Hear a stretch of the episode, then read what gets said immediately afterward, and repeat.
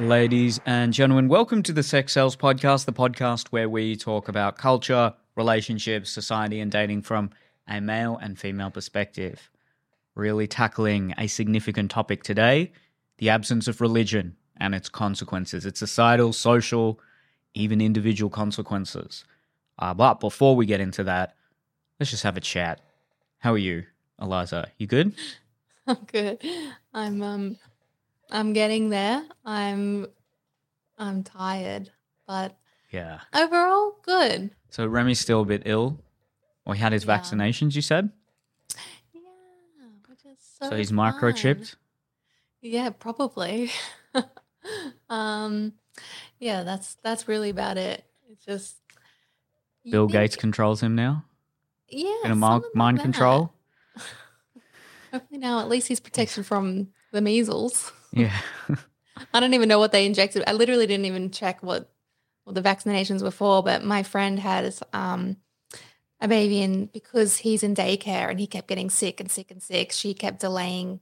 You're not allowed to get vaccinations when you're unwell because it makes you a bit more unwell. Mhm. And because he was constantly sick, she started getting like letters from the government, emails, calls, like all these things about like basically saying medical neglect because she hadn't vaccinated her child at six months, but she was only like, it was like seven weeks late or something. It's pretty like, I thought that, you know, it was, I mean, not morally, but I thought that it was legally fine to be an anti vaxxer. Yeah. But now I'm like, what happens? I actually don't know. And I haven't ever come across Mm. that working in child protection. So I don't know. It's It, can I, is it true that I know nurses come and see new mothers every now and again, um, but is it true Yeah. that they teach you about sex positivity and they teach you how to raise a good a good way to raise the children into a sex positive environment, or is that just something else? no. Okay. I mean, I had all the like aftercare and I actually had more nurses coming for a longer amount of time than usual. And I engaged with like the community health center. I probably did more than the average mom in terms of post birth engagement with nurses. No one's ever said anything like that. Oh, well, But they talk about a safe house a lot. I got asked like 30 different times in my pregnancy have I experienced abuse, emotional manipulation, all these things over and over again, and a lot of surveys on my mental health and how I was coping and all these things. So it's very, they're very on that, which is great, I think. Yeah. it's a lot, isn't it? It's it's it's yeah. Well, this could be a good segue into the topic because it, it's it's a lot, and it's all from the government. Whereas I suppose historically it would have been a family around you, an extended family that would have been helping the the, the new mother and the new parents, and checking in on on yeah. the new parents. yeah. So it is different when it when it's from the government, and and you know I'm sure these nurses are all wonderful people, and it's still it's it's a bit impersonal. It's their job to do that, and there'd be some nurses who were super stressed on a Friday, and you know are they going to do as good a job as a an aunt, an uncle, a cousin, a sister, a brother? Um, what do you think about something like that? Do you think? Do you think? Because you, I know you've been raising Remy pretty much. I don't know how much help you've had from an extended family network. Uh, do you think it's better, you know, all things considered, if you have an extended family network to uh, help raise a, a young baby, or Yeah, I do think it is. I think that it does take a village for most people. And like, I have that accessible to me. Uh, my mom's offered to, to nanny or babysit for a couple of days a week if I work. And so has my mother in law, and they come and visit all the time. But I haven't taken them up on that offer because I'm like, I don't need it. And my mother in law is always like, I'll come babysit and you can just rest. And I just like, I'm like, I don't need it. It's fine um you can still come see him and hang out with him alone or whatever but like you don't have to do it for my sake but i know that a lot of mums are really envious of that and say like i wish that i had someone offering to um help me or be involved or so often i see on a facebook group of babies that were born in the same month as remy um people saying like no one remembered his birthday, no one gave us anything for Christmas last year, like no one's come to visit and it's I gave birth three months ago. Uh, my parents live 20 minutes away and they haven't even met him. Like a lot of that, um, really, a lot of sadness about that. So I think that innately, most women um, or people that have given birth would crave that community sense. I was definitely an outlier in that I didn't because I was just for like months, the first like six months, I was literally breastfeeding 24 7. Like it was constant. I didn't want to go out. I couldn't drive anywhere. I couldn't do anything because I was breastfeeding. so when people were like, I'll take him out, and I'm like, what, for 40, 30 minutes until he wants to be fed again? I can't. I can't do it. Did you see my Instagram post the other day? And it was like, uh, because I counted feeds. I no. fed in 11 months, I fed Remy over 4,000 times. Jesus. Isn't that crazy? 700 hours I spent feeding Remy, breastfeeding wow. Remy in 11 months. Pretty crazy. That's like crazy. That's a lot. Yeah. Yeah. God you big damn. boy. Yeah. yeah. So uh, um, uh, this reminds me of something actually, um, Louise Perry, and uh, I, first, I want to come back to that and get your thoughts if you finish the book as well. But she talked about how traditionally there was a point where uh, once a woman's given birth, she goes somewhere else and rests for 30 days, and then the yeah. extended family in the village care for the baby. And then that was always interpreted as, as a sort of sexist thing where we're just got to, you know, re- relegate the, the dirty woman who's just given birth and her, her body has changed, and we've got to sort of take her away for a while. When she, her interpretation of it was saying, well, she just needs a rest. It's her body's gone through a traumatic situation and she just needs time to recuperate and rest and l- allow the extended family network to uh, raise the baby. What do you think about not just that, but just some of the societal norms that, and we'll, we'll get into religion eventually, but some of the societal norms that we no longer have that have forced us all to become a bit more individualistic and maybe just rational about a lot of these and, and rely sometimes on the government a little bit more. Mm, Broad yeah. question, so you know, take your time. But yeah, yeah what are your well, thoughts on that? I guess to go to your last point first before it exits my head, I think that it there's a lot of pros and cons to being individualistic because I did find that I had a lot of nurses involved with me uh, post birth, which I thought, and that I gave birth um, through the public system, which I won't do again. Um, but I will say, like, the amount of support that government provided me was phenomenal, and there was so much available to me.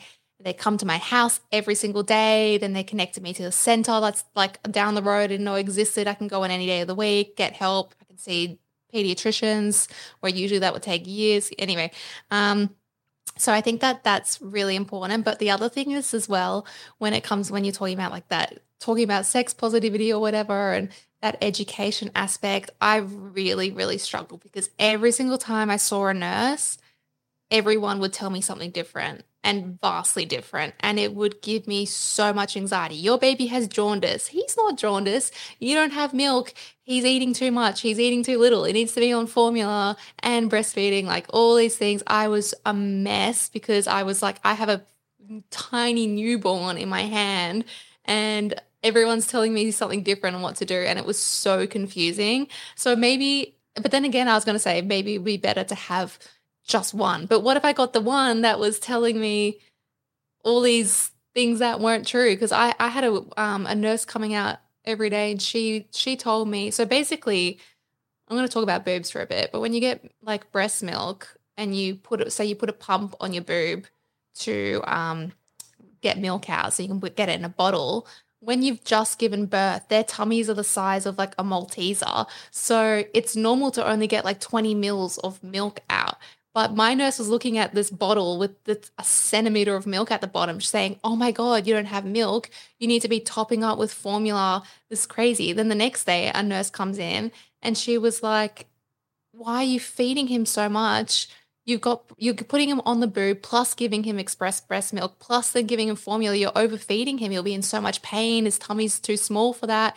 Blah blah blah. And then I was like, I'm not getting milk. I've been told I don't have milk. I was on medication for it. Every single nurse that came over was squeezing my boobs to see how much milk was coming out. And then finally, they sent out a a, a lactation consultant, like a specialist. And she was like- lactation consult- Yeah, which is like a full like qualified job, and they're very expensive too. And she was like, "Honey, everything's fine. Just pop them on the boob. That's it. Every two hours. Just so that first feed." nurse got it wrong. Yeah, they all got it wrong. They all were Mm. like putting me on medication. I spent thousand dollars on different pumps because she was like, "This one's not medical grade. It has to be a hospital grade pump to get more milk." And I just didn't know that that much milk is not expected until a few weeks later or months later. Actually, I never even got to that much, but clearly Remy was in the 99th percentile for weight. Like clearly he was getting enough. He was a huge boy.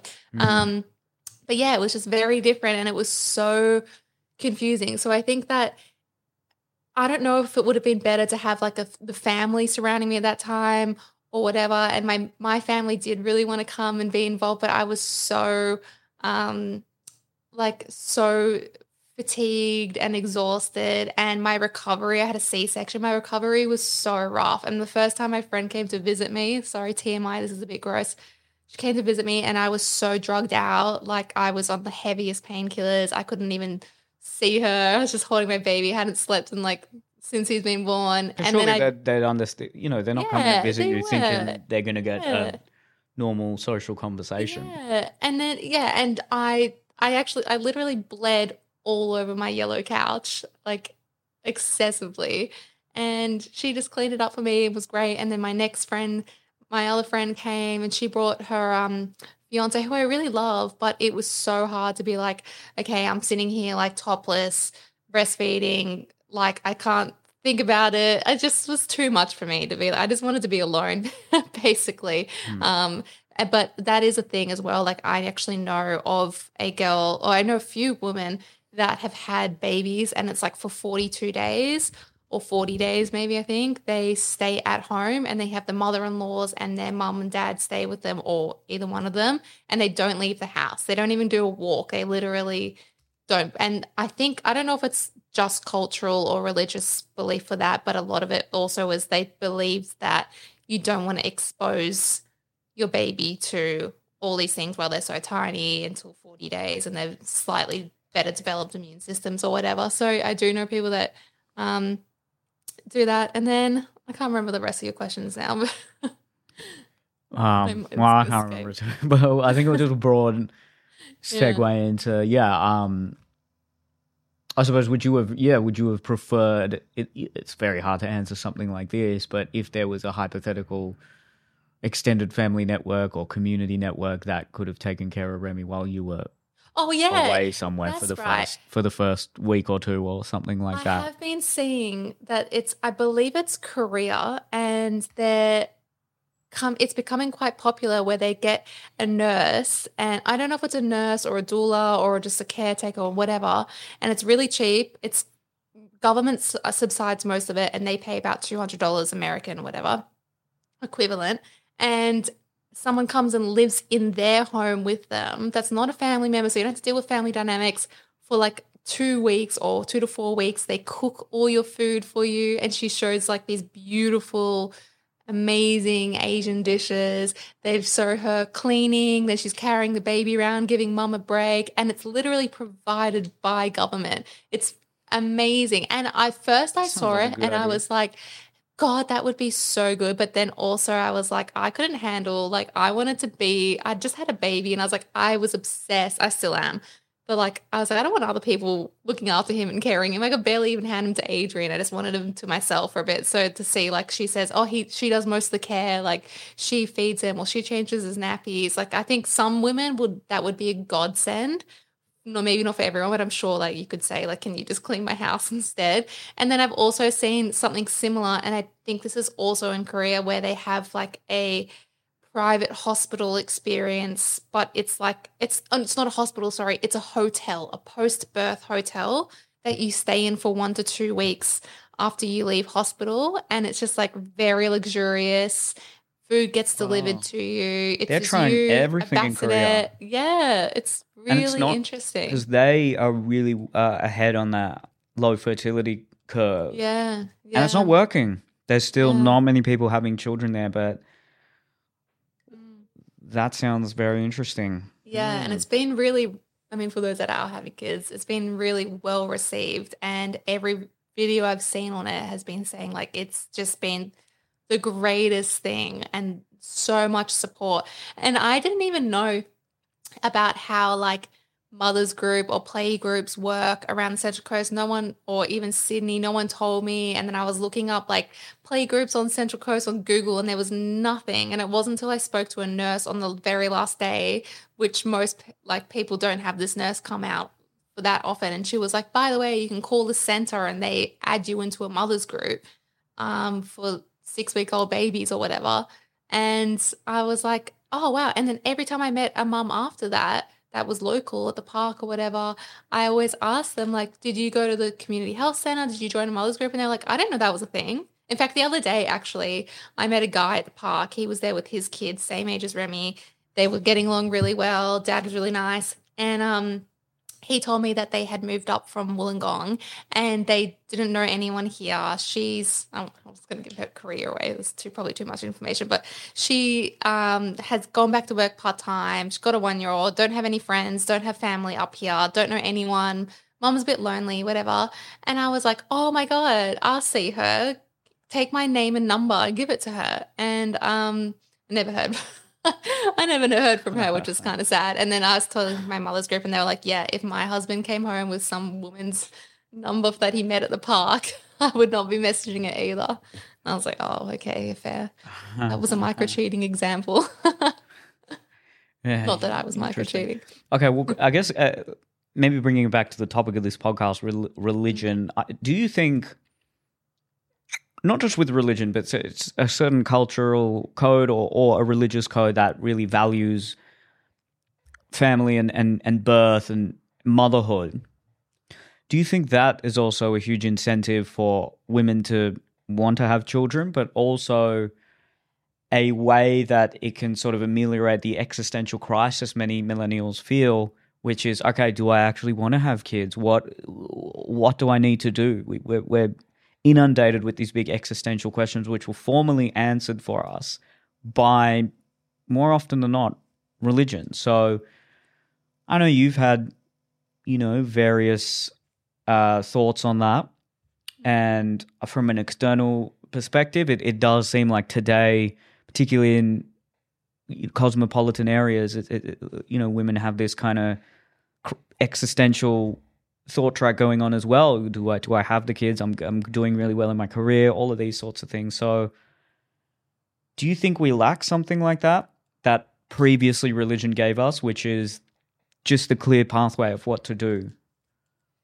Yeah, uh, yes and no, because I would say, like, prior to having a baby myself, I did not like receiving messages like that about how your life will find meaning when you have a child and this and that. And I feel like it actually turns women off having kids at, at some points where it's like, okay, so I'm just a baby creating machine or whatever, blah, blah, blah. And even though I don't feel that religion glorifies it that much because the disadvantages to women are so significant, even in Australia where we get paid like 18 weeks um, leave. That's only if you'd worked for a full year, full time at a job. I don't know what happens if you hadn't prior to that.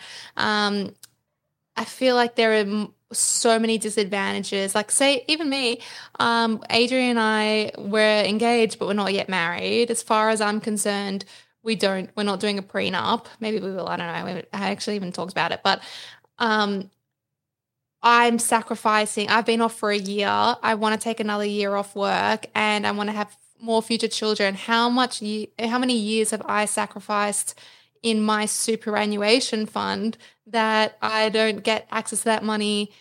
What happens if we split up? And i had lost 4 years of income across if i have two children plus four years of superannuation, all these things. And I feel like a lot of women are saying like childbearing can be such a disadvantage to women. And there's such a load to carry on with your career, the household, the management, and wanting to be equal standing with men if people feel that babies prohibit that and being like, I don't want to be stuck at home 24 7 with a child. I don't want to lose my identity. And it does happen as much as like some people say like, oh, it doesn't change your identity. It does. Like my whole fucking identity feels like it's about my child, but that has been something that I actually find that I really, really enjoy. Like it, this is the part that I struggle with internally is that I actually do understand now when people are like, oh, when you have kids, this is how you feel like, blah, blah. and I would be like, shut up. Now I feel that way. like now I'm like, oh my God, this is the greatest thing that has ever happened to me, hands down. I want to do it a billion times over. Like this is just so magical to me. I love motherhood. And then, yeah, there's that ethical kind of like, well, I can see, yeah, the both sides of the coin um, for that. And I don't necessarily think that religion is going to offer that sense of direction or motivation or deep even just having a deeper meaning like i'm creating more more children for for god or whatever to allow into his kingdom. I don't know. But yeah it i don't think so. But anyway um i guess as to put it in a nutshell as well, like the reason why Neel and I were coming across this topic in in particular was just thinking about how what what is the impact of that absence of religion when do what do we take meaning from in our life now? And is especially when you're not people that aren't having children good fair enough whatever but is having a successful career giving these individuals enough meaning and purpose in their life for for like utter fulfillment. And a lot of researchers philosophers academics are coming out and saying that without religion millennials and gen z are going to struggle so much because it's actually something that is needed within a community. And when i looked up before i was looking up um, why religion is needed. That's just the simplest search, whatever. And it was all young people on on TikToks talking about how religion is so bad and so detrimental and we need to be stepping away from it and really like anti-religion like all these videos i was coming across and by the way i'm not religious i don't believe in anything um, the one you so, sent me wasn't. It was. It was. She was. What was it? She studying. She was saying the opposite. Yeah, yeah she, she was, was, saying the opposite. Sort of touching on Nietzsche's idea that there's now a yeah. lot of existential dread because yeah, we don't have that um, existential meaning that often comes from religion. Yeah, exactly. And she was saying that there is now a a loss within us, in our psyche, emotional, whatever community as well, without religion because we don't have a lot of um, traditions, rites of passage, scriptures at school, church on Sundays. We don't engage with these things. Having a child go to a Baptist school, places of worship, ritual that was so essential to humans to connect with community, connect to a higher being or higher meaning, and feel that life has purpose. So she's talking about the essence of nihilism, where you feel that you reject religion and you feel that life has no proper meaning is she believed directly linked to higher rates of suicide, depression, anxiety, um, and and feeling at a loss, and more and more people questioning, well, what's the point? I agree. Why I, are we here? I agree yeah. with her 100%. And I think yeah. the big question that we have to answer is how do we fill that religion shaped hole because a lot of people are still discouraged at the idea of organized religion as they currently stand. Uh, then the question becomes, how do you fill that hole on a community level, on on a national level? And yeah. I think that question is even more important uh, than how do we uh, mollify the effects of climate change, or they they are the two biggest questions to face this century. I would even put that one as, as bigger. I really think that one's vastly important. And I think certain secular creeds have attempted to fill that void. So nihilism might be one of them, and then nihilism can often come hand in hand with hedonism. So let's just try to maximize our pleasure as much as possible and create these sort of rational justifications of it. Um, social justice, though there are some obviously necessary uh, foundations of that, it, it has morphed into a religious style of Yes. Yeah. um, of ideas. And there's a wonderful book by an academic called mind blanking on his name, it's called uh, John McWhorter, and it's called Woke Racism. And he talks about how much of the ideas of modern social justice can actually be traced to a very similar Protestant Christian uh, theory of being that there's this sort of original sin based on your privilege and it's your job to see the truth and be awoken i woke to that truth and anyone who questions that even if those questions are somewhat valid they're actually questioning the truth and challenging you and actually solidifying this sort of evil world that currently exists and it's a fascinating book and i vehemently recommend it to everyone. Woke Racism by John McWhorter, and he's and if it, if it helps, he's an African American academic. Mm. Um, New Age spirituality is Yeah. filling the void as well. Crystals and meditation, and look, I'm all for that. I think in moderate doses, I love all of that. Yeah. And, well, not the star signs, but that's you. You you like that sort of stuff. But um, the big one would be social justice. That seemingly, and and you look at sort of the ads that we have now, they have a almost a religious like feel to them. When you see, I've seen ads for McDonald's and KFC where they've just someone's announcing to her family that she's pregnant and there's this beautiful piano playing and Yeah. then it has the M at the end and you think this is weird. This is almost trying to tap into our really deep psychology where we're yearning for some sort of deeper meaning. And you know, what are we going to do? Fill that with Big Macs? But oh well, right now probably. Well, actually, yes, Yeah. that's what, that's what we are doing, indulging. Exactly. Yeah. So It's the era of indulgent. Yeah. Yeah, de- decadence. There we go. Thought about the Roman Empire. All right. Uh, uh, so this is just, I think that is the question of our time. How do we fill the religion shaped hole without actually turning towards the religion that we've all, many of us have decided is no longer fit for the world as we understand it today? So this researcher, I, I should get her name actually because we keep referencing her, but she provided some suggestions for that. And basically, she said what you were just saying that one thing that's really important and that has been really helpful and great is finding meaning through activism. And you're so right when you talked about that social justiceness, and it does very much feel at some points um, like a religious community. Like when I was really into like the ve- vegan community, I'm still vegan, but when I was involved with the vegan community, I went to vegan events. I had vegan friends. I had a vegan housemate. And Earthling Ed was like everyone's fucking god because he was so well spoken and he had so much evidence and blah, blah, blah. And literally, he has like a cult following this guy because there's nothing nothing extreme about him. He was just a nice, gentle, you can look him up, calm guy that would sit and talk to people out in the park and be like, What are your thoughts on this? Yep, fair enough. Did you know this? And it was literally like a religious following.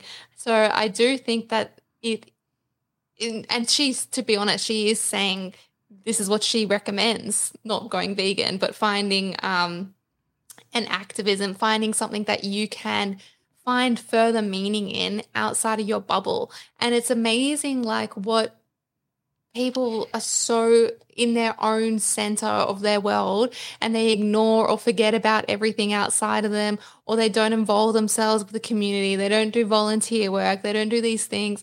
And you forget about, like, gosh, when, when I hear people say, like, even when I just talk about my work sometimes, people like, you just forget the world is really like that. You don't even know that.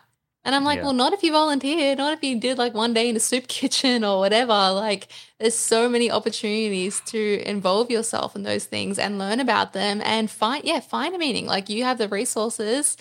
What maybe you have a purpose here to do some good. Maybe that's going to be the meaning. The other thing she said as well was, um, Can I jump in real quickly? yeah, I, I do have to say I've got a few points of disagreement with her because I think we've seen when people make those secular points of activism into a religious type creed, it can get to a point where it actually makes things worse and it, it Yeah, it's like becomes a cult. self-fulfilling prophecy where if you think that this is an you know irredeemably uh, evil system that we live in you act in a way that manifests that and Yeah. i think you we have to be very wary about making things like that into a religion into a point of meaning and into a point of personal identity because once something becomes a personal identity as soon as you hear contradictory points you're just immediately going to rationalize why that person is not only wrong but why that person is actually immoral. And we've all been in a conversation with someone like that and i don't think it's actually healthy and i don't think it's actually what is going to best benefit the cause that we ultimately all want to achieve which is as much equality of opportunity for all people. And i think it actually can make things worse I think so. I 100% agree with you, even just on a psychological level, like thinking about when you, when I was like passionate about, and I still am, but like really passionate about the environment and veganism, all these things, I was like, I, so frustrated and so lost every day thinking, why aren't we doing things? Like the world's fucking ending. Like everything's gone to shit. All this technology and stuff like it's really depressing. And i was like actually i'm much happier to have live in ignorance which is shameful. Like now i now i get myself educated and have the knowledge of it but i don't for my sake i don't go out and fight all those battles feeling like i have to have this huge voice in the world to advocate for those things because it just was like it felt i don't know fruitless at points. Like i'm like well this is i don't want to be fixating on what the world is missing all the time. And it's not only that, because once you've made it a personal identity, you, you, then engage in a level of confirmation bias where you're only looking Yeah. at evidence that makes Yeah. it seem like it is an existential emergency. And look, in a lot of these situations, I'm not saying that it may not be an emergency, but you are incentivized and inclined to see things that could potentially be a lot worse than they practically are, because then that fulfills your desire to be the savior. And I, I see that a lot in race relations where someone, there's the concept of the white savior, and someone will really try to hone in on a person of mm. color about how much of a victim they are so that they can feel a sense of righteousness in saving them. And the the deep irony of that is they become often quite racist in the way that they're talking down to the person of color. Yeah. And that is what I've experienced a lot in the, particularly in the arts industry. I think that's really rife with those types. But um, I think that's where a lot of my ideas about how the extreme conception of these creeds can actually be much more harmful than they are beneficial. A hundred percent, and the same as well. Like a, a massive example um, is the disability community, and there's something called the social model of disability, where basically, in essence, it's that when we are constantly pitying and feeling so sorry for someone because they're in a wheelchair and thinking, oh, I must drop a lasagna over, they don't have legs or whatever, or they're disabled. You're thinking it, you're being altruistic, but actually you- you're insulting someone's autonomy and sense of purpose by thinking they're much more disadvantaged than me. I should feel sorry for them. Um, like in the sense that when, who was it? Was it Tony Abbott? I think. No,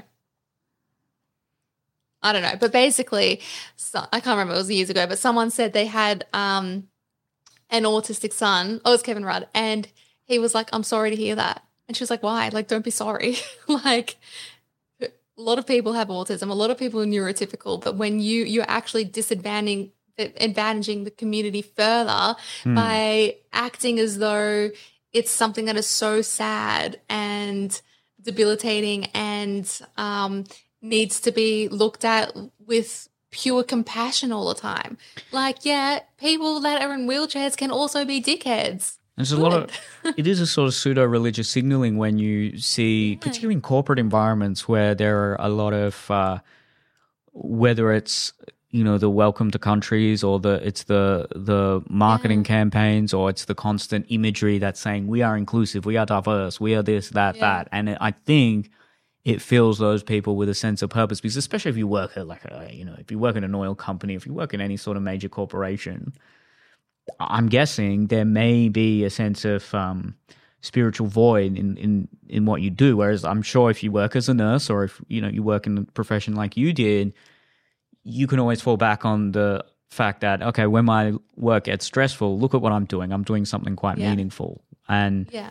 I wonder if deep down people who I don't know do the marketing for Coca Cola or something know that it is relatively meaningless, spiritually meaningless what they're doing, and so they latch onto those things and they say, okay, on every Coke can we got to put this symbol, we we've got to put this indigenous art, we've got to do this, and then it gives them a sense of purpose rather than is that actually what is helping the cause that we all want to Yeah. help? Yeah. Yeah. You know, it's my brother literally works on advertising for Coca Cola. Um, and, And, you said he left, didn't he? Yeah, he's leaving. He's like, I've. It- It's just not like feeling good for him. Um, so yeah, it's it's so true. And it I saw on Reddit um around the time of NAIDOC week where someone it was on the Ask an Australian Reddit and it was like Indigenous people of Reddit. How do you feel about people putting up um, all the signs everywhere, all the the acknowledgements of countries, the speeches about it. In my work, it was, it, I mean, I guess in child protection, it's particularly important considering the history of Australians' child protection and the stolen generation. It's really important. But there is, we do hours upon hours upon hours of training every year about the Indigenous community. We have people come in, we do acknowledgements of countries for every meeting. We have signs about what land we're on. We have to know what na- land we're on at all points, basically. Um, and it, in some ways, actually, it was really beneficial because over 40% of the kids we worked with were Indigenous and we would, they didn't know anything about their, um, history or their family lines and we would find those things for them. But when adrian's work on on NAIDOC week they came they his big bosses or whatever had a meeting and were like we need to do more because we haven't done anything yet. So adrian was assigned with the task of it and he came to me and he was like you guys have done this a billion times. Like what should i do? Should we do like an acknowledgement to country and their tradies um should we have like um a sign at the work? Should I put a poster up about NAIDOC week? Should we get like some food or whatever? And and then I saw this post when I was looking it up. I saw this post on um on Reddit about it, and a lot of Indigenous people were saying like it feels so tokenistic that you do this for one day and then feel good, like cool, I've contributed. But what have you actually contributed other than acknowledging, you know, that indigenous people exist and then do nothing else after that day or whatever. And then Adrian was talking about how they decided they were going to get an um, indigenous man to come to their office and cook um, some, you know, classic indigenous food or whatever. And part of me was like, "Ah, I feel like I wonder how that indigenous man feels going into an office full of white man, white men to cook food for them because it's NAIDOC week. and but also good that during NAIDOC week you're putting your money to Aboriginal corporations and organizations. So I felt like there's two sides of the coin there. Um, but it is like people will do things like that all the time or donate five dollars to this community or post something on their Instagram and feel like I'm doing something really great here, but you're not. And sometimes you can be doing the opposite as well. Yeah, and it comes back down to I think that religion shaped hole where this Yeah. is fulfilling a lust for spiritual meaning in a hyper secularized hyper secularized world, and there are customs and uh, traditions that are now emerging that are a sort of reincarnation of that particular culture's customs and traditions, but integrated into a weird, almost corporate sort of environment. And I, I, you know, I'm, I wonder what will happen in the long term. But I also uh, wonder how we can otherwise fill that void you know, with customs and because I remember when I was a kid, we we always sang the national anthem, and I think nationalism is very, it's similar to religion in many. It, it's you know, Yeah, it's it's a yeah. sort of greater collective idea that we're all a part of, And I doubt many schools sing the national anthem today, every day at an assembly. And just things like a daily ritual with uh, you know prayer Yeah. and customs and and dress and and dances. And that's something that many people just don't have. And I think they want uh but they don't know how to get that. Yeah, exactly. And it's like think about Christmas and Easter, they are they are religious events, but it's that traditional um it does it doesn't give us a sense of meaning, but it's a tradition that brings a lot of people closer together. And that's so important and so essential and people find so much enjoyment and meaning in it. And are there versions of that that aren't religious? Like where where do we have rituals and where do we have places of worship without um religion and uh, what are the rites of passage if you're not going on walkabout or if you're not going to become i don't know how it works you get baptized and then holy communion or whatever Uh, what happens what's the equivalent of that for people that aren't religious? And I, I think it's also important to acknowledge the reason why people stepping away from religion is because one they feel that it's unbelievable then what's the evidence? Or two there's a lot of religious trauma associated with um religion restriction rules um abuse and especially trauma against the lgbti community of course. Totally and, uh, and that's uh, absolutely true but I don't think we can have a collective consciousness and collective ideas that bond us all together without some form of rules. And and what those rules are i don't i don't know but say something like you know the, originally if you look at the just the very and i'm not a religious scholar by any means but some of those early things which are like you know thou shalt not steal well that's a good rule.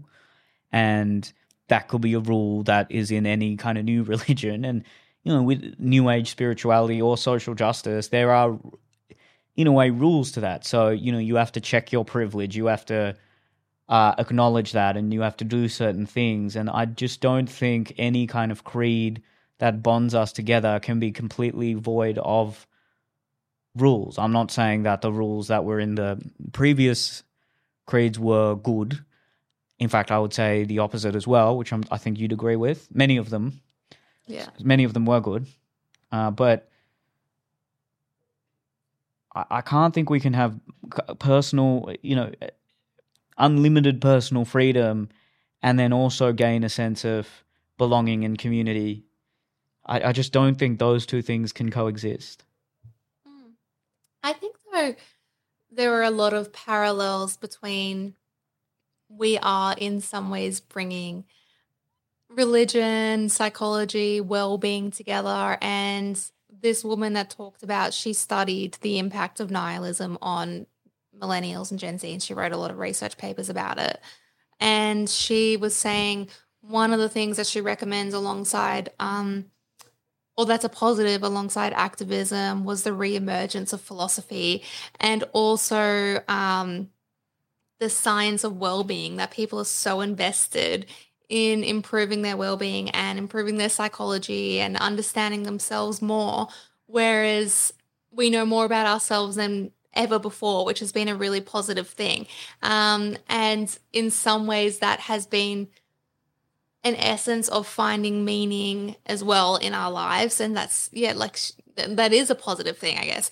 But the parallels between new age spirituality or these self-help gurus and things like that it's really fascinating to see like how we are we we've you know we're anti-religion now yet we idolize these people that are basically talking about religious values Yeah, especially like buddhism and things like that. Like even um my dad in in the 90s was wildly popular because he wrote a book called the um, little book of calm and he would go all around the world doing conferences and group meditations to thousands and thousands of people and people were mind blown about it. He was on tv radio blah blah blah all these things made a lot of money.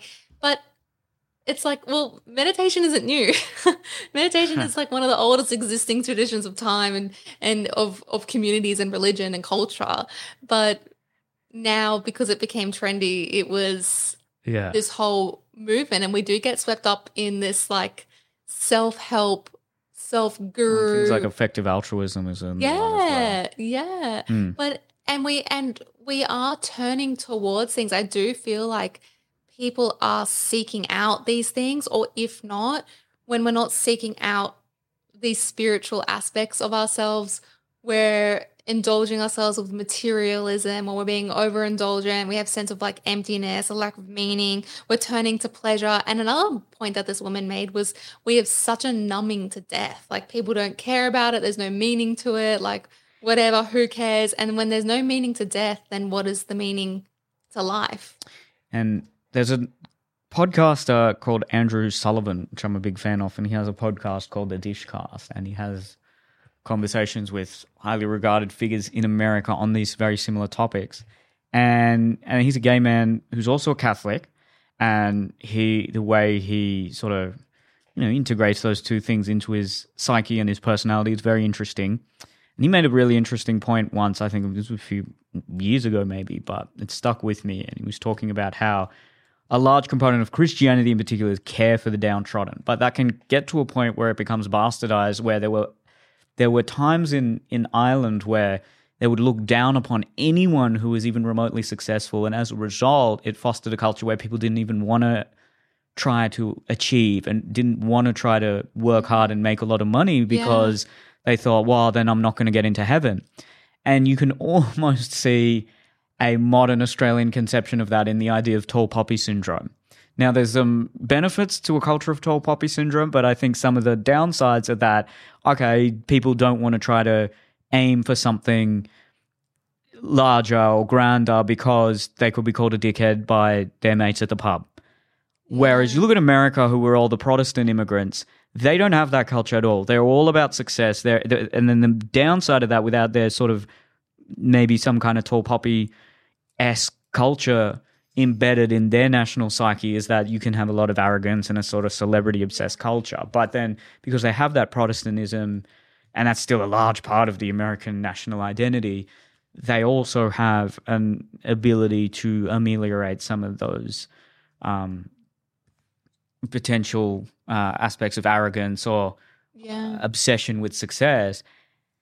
And then he made the point to say that, okay, what we're seeing with many of these modern concepts of social justice and the more critical, and when I say critical, like the, the, the social justice that's predicated on critical theory rather than liberal social justice, which is all about the individual and affording the individual rights, critical social justice is about how the collective society at large is in the, the the prejudice or the discrimination is embedded into the norms and ideas of that um, society.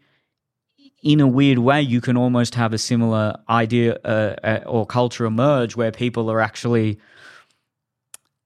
they they're really hesitant to say that they may be privileged or it may not be monetary financial privilege here as it was with the Catholicism in Ireland, but it may be like, oh yeah, you know, you, you talk to people like this who are like, oh, I'm, yeah, I'm, I'm I am white, and oh, I'm so I'm so ashamed of that, and just just so you know, like I, and that's not. I don't think that's helpful. I don't think obviously people shouldn't be going around saying like, yeah, I'm so proud to be white or whatever. But there's there's a bastardized version of this uh, care for the downtrodden, which we see emerging in this pseudo spiritual, pseudo religious social justice culture. And then you look at things like mental illness, for example, which has now, we've t- done a lot of podcasts on this, where it then can become a part of someone's identity. And what we want to do with many types of mental illnesses is say, like, all right, this is something you're dealing with, and we want to acknowledge that and validate that. But here are the steps for you to get better and to improve. But even that can be seen as a form of attack or as a, you know, a, a an invalidation of uh, someone's personal identity because if you have a society that's very care driven towards the downtrodden which again this is all very nuanced because you don't want to have none of that at all you can incentivize people subconsciously to amplify how oppressed or how downtrodden they are. And i actually saw someone on tiktok uh, it was a it was a it was a black man talking about he said it in a very direct and abrupt way and he was like oh all this modern all these modern ideas about mental illness and you know different identities about gender are just a way for white people to feel oppressed and then Huh. it was stitched by a couple of people who were actually saying he said it in a pretty harsh way but there's a cert there may be some truth to that and I think that's also a, another. It's a very because again, it's, it's really nuanced and it's not something to Yeah. discredit everything that we've achieved, but there are elements of that that I think are true. Mm-hmm. Yeah, that's an interesting theory. I definitely think there would be elements, but also like it's something that I feel I even want to be careful thinking about or because you don't want to discredit like the LGBTI people or, or trans people, etc., being like, oh, you're just trying to find a way to become oppressed. But it is an it is an interesting perspective, I guess, or an interesting theory or idea that could have definite elements of truth to it. Yeah, and people, I guess, I, makes another point that people are finding meaning in being oppressed, and are people putting themselves intentionally into oppressed states so that they seek that, so that they re- receive that sense of uh, one identity, or and two community and uh, um, involvement that religion almost offers. And, and where- that was one of Nietzsche's big criticisms of um, religion, where it was like, okay, you got to be careful not to fall in love with your suffering because there are that's what religion does. It helps you deal with the pain of your suffering because there's a greater meaning and a purpose. But then it, the negative consequence of that is that it can make people actually develop an identity of like, yeah, this is me and I'm suffering, and that is forever how I will exist. And there are, yeah, there are ramifications for an idea like that. that's so interesting. Yeah. But I also, yes, I want to say, look, this is a very nuanced and delicate conversation to have. And it's not a, yeah, let's just get rid of this or get rid of that or bring this back and bring that back. There's got to be some sort of um, very finely tuned new ideas that emerge. Mm. And the other thing as well is like you can understand why like there's there's a trend going around on um on TikTok where people say all the time, I don't understand how people get sucked into cults. And, or I know I'm confident that if I were indoctrinated into a cult, I would recognize the warning signs and be able to leave, blah, blah, blah. But when you look at like what we've been talking about, you can understand why people do get sucked into cults. Absolutely. Because they're searching for a sense of meaning and connection and a higher purpose and a, a being to worship. And um, Adrian and I watching um, World's Toughest Prisons, whatever it's called. And like a lot of them love to go to church, even when they're not like religious. It's like something they do every single day. The inmates go and sit in the chapel in the prison. Um, and it's so important to them and so meaningful to, them. And it wasn't something they ever did prior to being in prison, but now it's like essential to them. So it is this innate desire to connect in those ways. Even like um, the last weekend, I had um, I invited my friends over and their husbands and or partners or whatever, and it was kind of sad. But the men and the women segregated. The boys are talking about sport, and we were sitting in a different room, and I was like, let's do tarot card readings. So there's five of us sitting around in a circle. It's like a women's circle. We're doing tarot card readings all for each other. And we're all therapists. We're all psychologists, whatever. Like highly professional, not that spiritual people or whatever. And it was such a nice moment. And when it's not like we were looking, thinking like, thank you, angels, for sending me this message, but it was an interesting analysis on what we interpreted from whatever. Um, so I just thought that was so funny, like how, and afterwards we were like, oh my God, I feel so good. And then we all kept messaging afterwards, being like, today was so nice. And it was like so special and blah, blah, blah. Like, and it kind of was like, and I was thinking, it's like because we did like a fucking women's circle, like women's business almost, like it's, that used to be a thing where like, indigenous women still like aboriginal women do that a lot where they have women's business and we used to have like witches or people that there's still like communities at the moment that do like a um celebration of the cycle, like your menstruation, and Mm. um, there's so many. I haven't seen too many that exist for men, but my mum just came back from one in Uluru, literally like two days ago. Um, Mm. Some spiritual th- women's thing. So it's funny how that that is really appealing to us and enjoyable, and it's and I experienced that myself. That afterwards. I didn't even do like it wasn't even about the tarot cards. It was just about like we were all like sitting meditating for a minute, and we all like it, you always feel like high afterwards. It was so like euphoric, um, and such a unique experience that they were like, "Oh, I never get to experience things like that." And you can see like how impactful it could be for someone to be sitting in a church where they are so in that moment and believing it, or a temple or whatever. Absolutely. Um, and the group rapport, it's amazing. It's I saw a.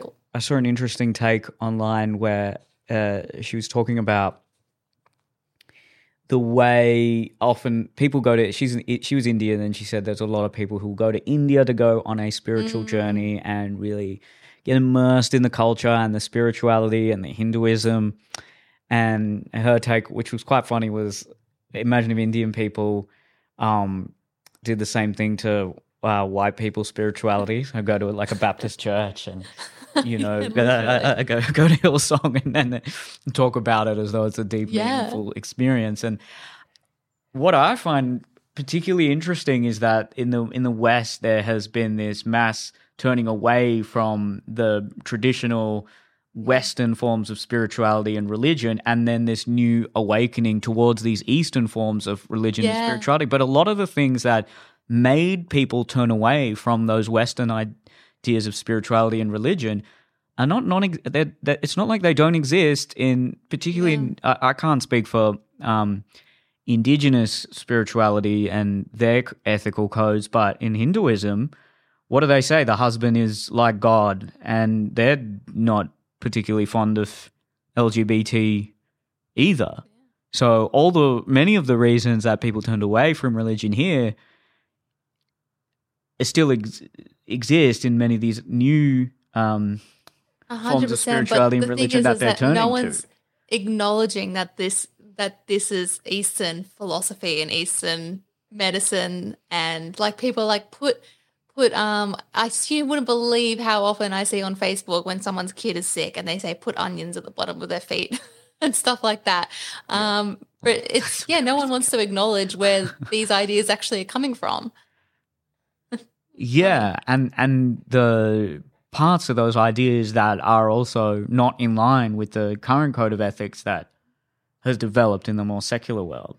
You know, it's um it's it's the same thing where like I I know a lot of this comes from a place of wanting to mollify some of the discrimination that certain countries have Yeah. um, exhibited in the past. But um, you know, and I, I, this is a strong theme in my comedy. But I always think it it's interesting how people will go after Christians and Christianity a lot, but they'll never go after uh, Islam. And in many ways, particularly in some of the more modern conceptions of Islam, their anti-LGBT rhetoric is far stronger, and they're quite harsh towards that particular community. And I understand it's it's probably like just deeply uncomfortable for people to do it because they think, all right, how much of this is me being potentially racist? Uh, but it, it, it's it's a very interesting. I just find it very um, particularly interesting that there are a cadre of more modern, enlightened people that will be very reticent to accept traditional Western forms of spirituality and religion, but then be very inclusive towards um, Eastern or other uh, religious ideas, which often do have, um, you know, facets that may not align with progressive notions of ethics. Um, and then one thing I wanted to touch, uh, I wanted to ask you about as well is I saw a clip that was from Q and A, and there was someone talking about how women in, in you know the, the women's movement today is sort of measuring their success based on how men used to measure their success. So, like, okay, how many of us can we get into CEO positions? How many of us can earn as much as a man or out earn a man? And her point was, okay, we need to we need to measure success based on our own success and you know why shouldn't it be that the woman who might be a housewife or, or has had three children and may not be particularly successful in her career is that not a form of success. And um, the clip went semi-viral. I might not be articulating it as well as i, I can but the, i think the basic gist is there. Um, what do you think about something like that? Yeah, I com- I 100% completely agree with like it's really hard to talk about because you don't want to come across saying like feminism hasn't been 100% amazing or whatever. But I I I flip-flop even just myself between both of those parties where one part of me is like I want to earn a lot of money. I want to be very successful. I want to own my own business. I want to be the CEO or whatever. And even just being on mat leave, like I struggle sometimes with those thoughts being like, oh, I should be back at work and I should be like succeeding more. Like it's I've taken such a big step back, taking a year off doing nothing. But then and I have to like check myself and be like, this has literally been the best year of my life. Um It's interesting as well that you'd say something like do, use the phrase "doing nothing" um, when you yeah. probably yeah, worked quite hard. It is again. My own internalized misogyny. like exactly. Like, I'm not doing nothing, doing so much. You're raising a child, managing a household, blah blah blah. Um, but yeah, it's like we have developed such a culture of feeling like if you're not contributing to the finances or career in society, then you're lesser than or not as successful. Um, and I think, yeah, I think it's really a harmful thing. And we, of course, need to define our own versions of what success is. But it's ev- uh, it seems to be a really common thing that people define success as what the materialistic, like, well, I've got a lot of money and I've got a nice house or whatever. Like that's how I can feel successful. So that's um that's sad. And then I think about it as well, like the clients I work with, and their definition of success is safety, um, or having a functional relationship, or having a meal. And it's so, it's so different um, across the board. So yeah, I do think those things can be. Obviously, it's beneficial at times, but also harmful. And it's sad how much gender has an influence in in these things and the patriarchy whatever like about our ideas of success um yeah it's a it's a rabbit hole Mm. Yeah, and then there's elements there where you have new cult-ish leaders merging now on, on, on I guess there's male red pill space as well, and there's a religious like following around that, where you know any kind of criticism towards them is seen as someone who's whatever part of the matrix or you know whatever you want to call it. And that's what happens when people are void of meaning. They they fall for these cult like charismatic leaders. And politics as well becomes the realm of the spiritual. And it's not about okay let me just rationally try and decide who's got the best policies here that are going to not just benefit me but are going to be great for the country long term. It's okay who do i emotionally connect with and who's representing me and who's my team and who's my tribe. Um, i think that's very unhealthy in the world of politics because politics should be as secular and as just rational as possible.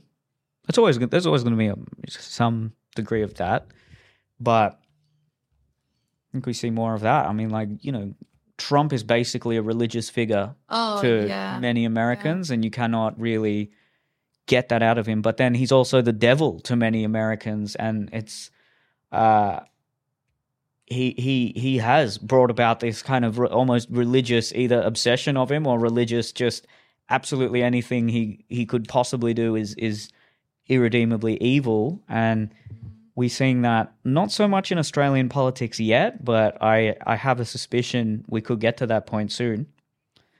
Um, you know, celebrities and, and musicians have a very I've always thought this. I've never really gone to a music festival, and every time I see footage of a music festival, I, I think about footage I've seen from a big Hillsong convention, and I'm like, the music festival looks far more cult like than the Hillsong convention because there's these lasers, there's this light show, everyone's bobbing their head, and Yeah, let's be honest, probably on drugs, having a religious tribal type Yeah. experience. They're all in unison. They're all mimicking the sounds of the of the purveyor of that emotion, and they're you know they're seeing someone that they deeply admire and means a lot to them. And eh, yeah, uh, for a long time, c- celebrity, and this this really started in the '60s, and even before that a little bit that entertainers became the new religious figures. Yeah. Yes, that's so true. And I think as well now that when people aren't searching for something outwardly, there there is that they're either one completely numb to everything and not doing things and just trying to find empty ways to fulfill themselves, like we said, like through materialism, etc. Or otherwise they're so hyper fixated on themselves and their psychology and their own individual journey that it becomes your it's almost like you develop a narcissistic view of self where everything is about what how you impact this person or how this impacts you or or whatever and you never think outside of yourself and understand other people or really connecting with them as well while you're on your own spiritual journey. Um so there it's funny how it's like we're all in some way meeting that need but some are healthier and some are not um Yeah. and it's so important to think, okay, this is an actual biological, innate human need within us. How are you meeting it? What are you doing? Are you doing nothing other than sitting on your couch consuming porn and and fatty food or whatever, or alcohol or drugs to feel something? because then you'll get hooked by a cult leader and you won't realize it's because what you said earlier is like how everyone thinks there's no way i'm too smart to fall for a cult leader you you don't realize Yeah. it's it happens Yeah. slowly you know it's not like Yeah. the first day at the cult they're like hey drink the virgin's blood they they tell you how amazing you are and they they probably give you food and they probably are very generous to you and then it's like three months in all right you got to run around naked or you got to do something a bit weird but you're like okay this is a community that loves me i trust them i'm going to do it and then who was it? There's a good comedian. I've forgotten who it was but they all they such a funny joke. It's like every cult just ends up in the guy having a harem of women that they he sleeps with every single one. It's either that or it's a mass suicide cult. And his joke was like all right if i can't if i can't sleep with them all we're all just going to die. And it's yeah dark joke but very very funny. Um and you know to end on maybe a slightly lighter note do you remember that actress from smallville allison mack? Oh yeah. and then oh that interview i saw with her talking to that Wait, guy what who's in was that cult. again? i forget what it was called. It was one in hollywood. They're all in california in america. And uh, you know there's cults still operating today. This is, this is joe rogan now but there's a cult still operating today and she i have never seen such a grown adult extremely successful the way she was just transfixed to this guy who was just you know he's not Nixon. yeah, he's just somewhat handsome. He didn't look particularly, but she and she's very attractive. Still, you, Yeah. you know, I'm sure a very intelligent woman, and she's there just looking like a giggling schoolgirl talking to this guy. And tweeting at other female celebrities saying like, "Come, I've got to." She didn't directly say join my cult, but you know, come and um, I'm going to introduce you to some people that it's a, it, and she'd use this cloak it in this kind of language like it's an empowered network. Yeah. So, you know, the language used was very secular. Yeah, and then people and then- respected her as a celebrity. So they're like, Exactly. okay, there must be something special about this. And then it became like this pyramid scheme of always- sex work. Remember when they were texting, being like, you need to remove your underwear, you need to do this, you need to have sex. They would, everyone had like a, a subordinate or someone below them, and they would text them demands, and then that person would text someone else demands. It was like it's crazy. always and comes it- down to something sexual and about power. Every kind, I mean, let's be honest, every religion too. Everything is about sex and power. Everything is about sex. Yeah, yeah, that's what it comes down to. Literally. Yeah. Hmm. But you never know. Like things like that get like you said, it's it's so easy to say you never do it, but you have like you go in and you have this amazing experience. Like I remember when I when I was I think I talked about this recently, so sorry for being repetitive, but when I was studying um life coaching and we did a I think it was like when I was doing hypnosis or something and they the instructors wanted to talk like uh, show us how it feels like other ways to transcend and be in a state of hypnosis outside of doing hypnotism. Mm-hmm. And he created like he put us in a sweat lodge which is um like i think it's native american like a tent where you increase the heat massively. And i believe traditionally you're probably taking drugs or whatever. I don't know how i actually don't know how it works traditionally which is probably bad. But so we're we're all in here. It's steaming hot and we've all closed our eyes and this guy's literally putting like hypnosis which is essentially he was putting us in a state of meditation and suggesting things to us. And i've never touched drugs in my life but I swear to God, I had the craziest trip of my life. I didn't know that I was sitting down anymore. I thought I was floating through space. I didn't know where I was. I didn't know what was up. I didn't know what was down. I was just literally floating amongst the stars until he ended it. And it was the wildest thing I had ever experienced sober. And then I looked around and everyone around me was like, holy fucking shit. And then we, immediately I was like, I respect this guy. Let's do it again. Like it's crazy. Go. And like you can understand it. Like you have that one thing and you're like, hang on. Like, it, what if he had? I mean, hopefully, I wouldn't be this susceptible to it. But what if he had told me that that wasn't just a transcending meditation technique or hypnosis technique? That was God speaking through me or whatever. Because I felt in that moment, I wasn't sitting in a chair. Like, I would be like, if he had told me that, I might have been like, oh, actually, yeah, because I was fucking floating. That's not normal. you know, yeah. like it's makes sense why people think, what is it, Scientology? They believe like the giant lizards or something, or I can't remember, like come out and destroy the world. I can't remember, but it's weird. There's something called the stoned ape hypothesis, which posits that 70 or so thousand years ago, our ancestors then discovered mushrooms or whatever. And then for a couple of generations, all that they just consumed tons of mushrooms and that's what evolved our brain to have this spiritual need wow. or to have this um you know abstract spiritual essence that can that's our big thing we don't necessarily because neanderthals actually had a bigger brain than us but we were able to coalesce in larger groups and think abstractly and that was how we eventually took well let's be honest took over the world um, because we're not the strongest animal we're not we may not even be the smartest, uh, but we had the ability to think abstractly and think and have this kind of spiritual element to the way we thought. And isn't that fascinating if that's like accurate? And just think like how everything in nature plays a role. And here I am getting spiritual, but like well, it's yeah. like wow, mushrooms like that's, yeah, it's a hypothesis potentially evolved. yeah, but it's pretty funny. Wild. I mean, Yeah. um, well, food for thought to think about in in this one. Um, I I thought that was a really good one. That was one of my favorites. I hope you guys liked it too.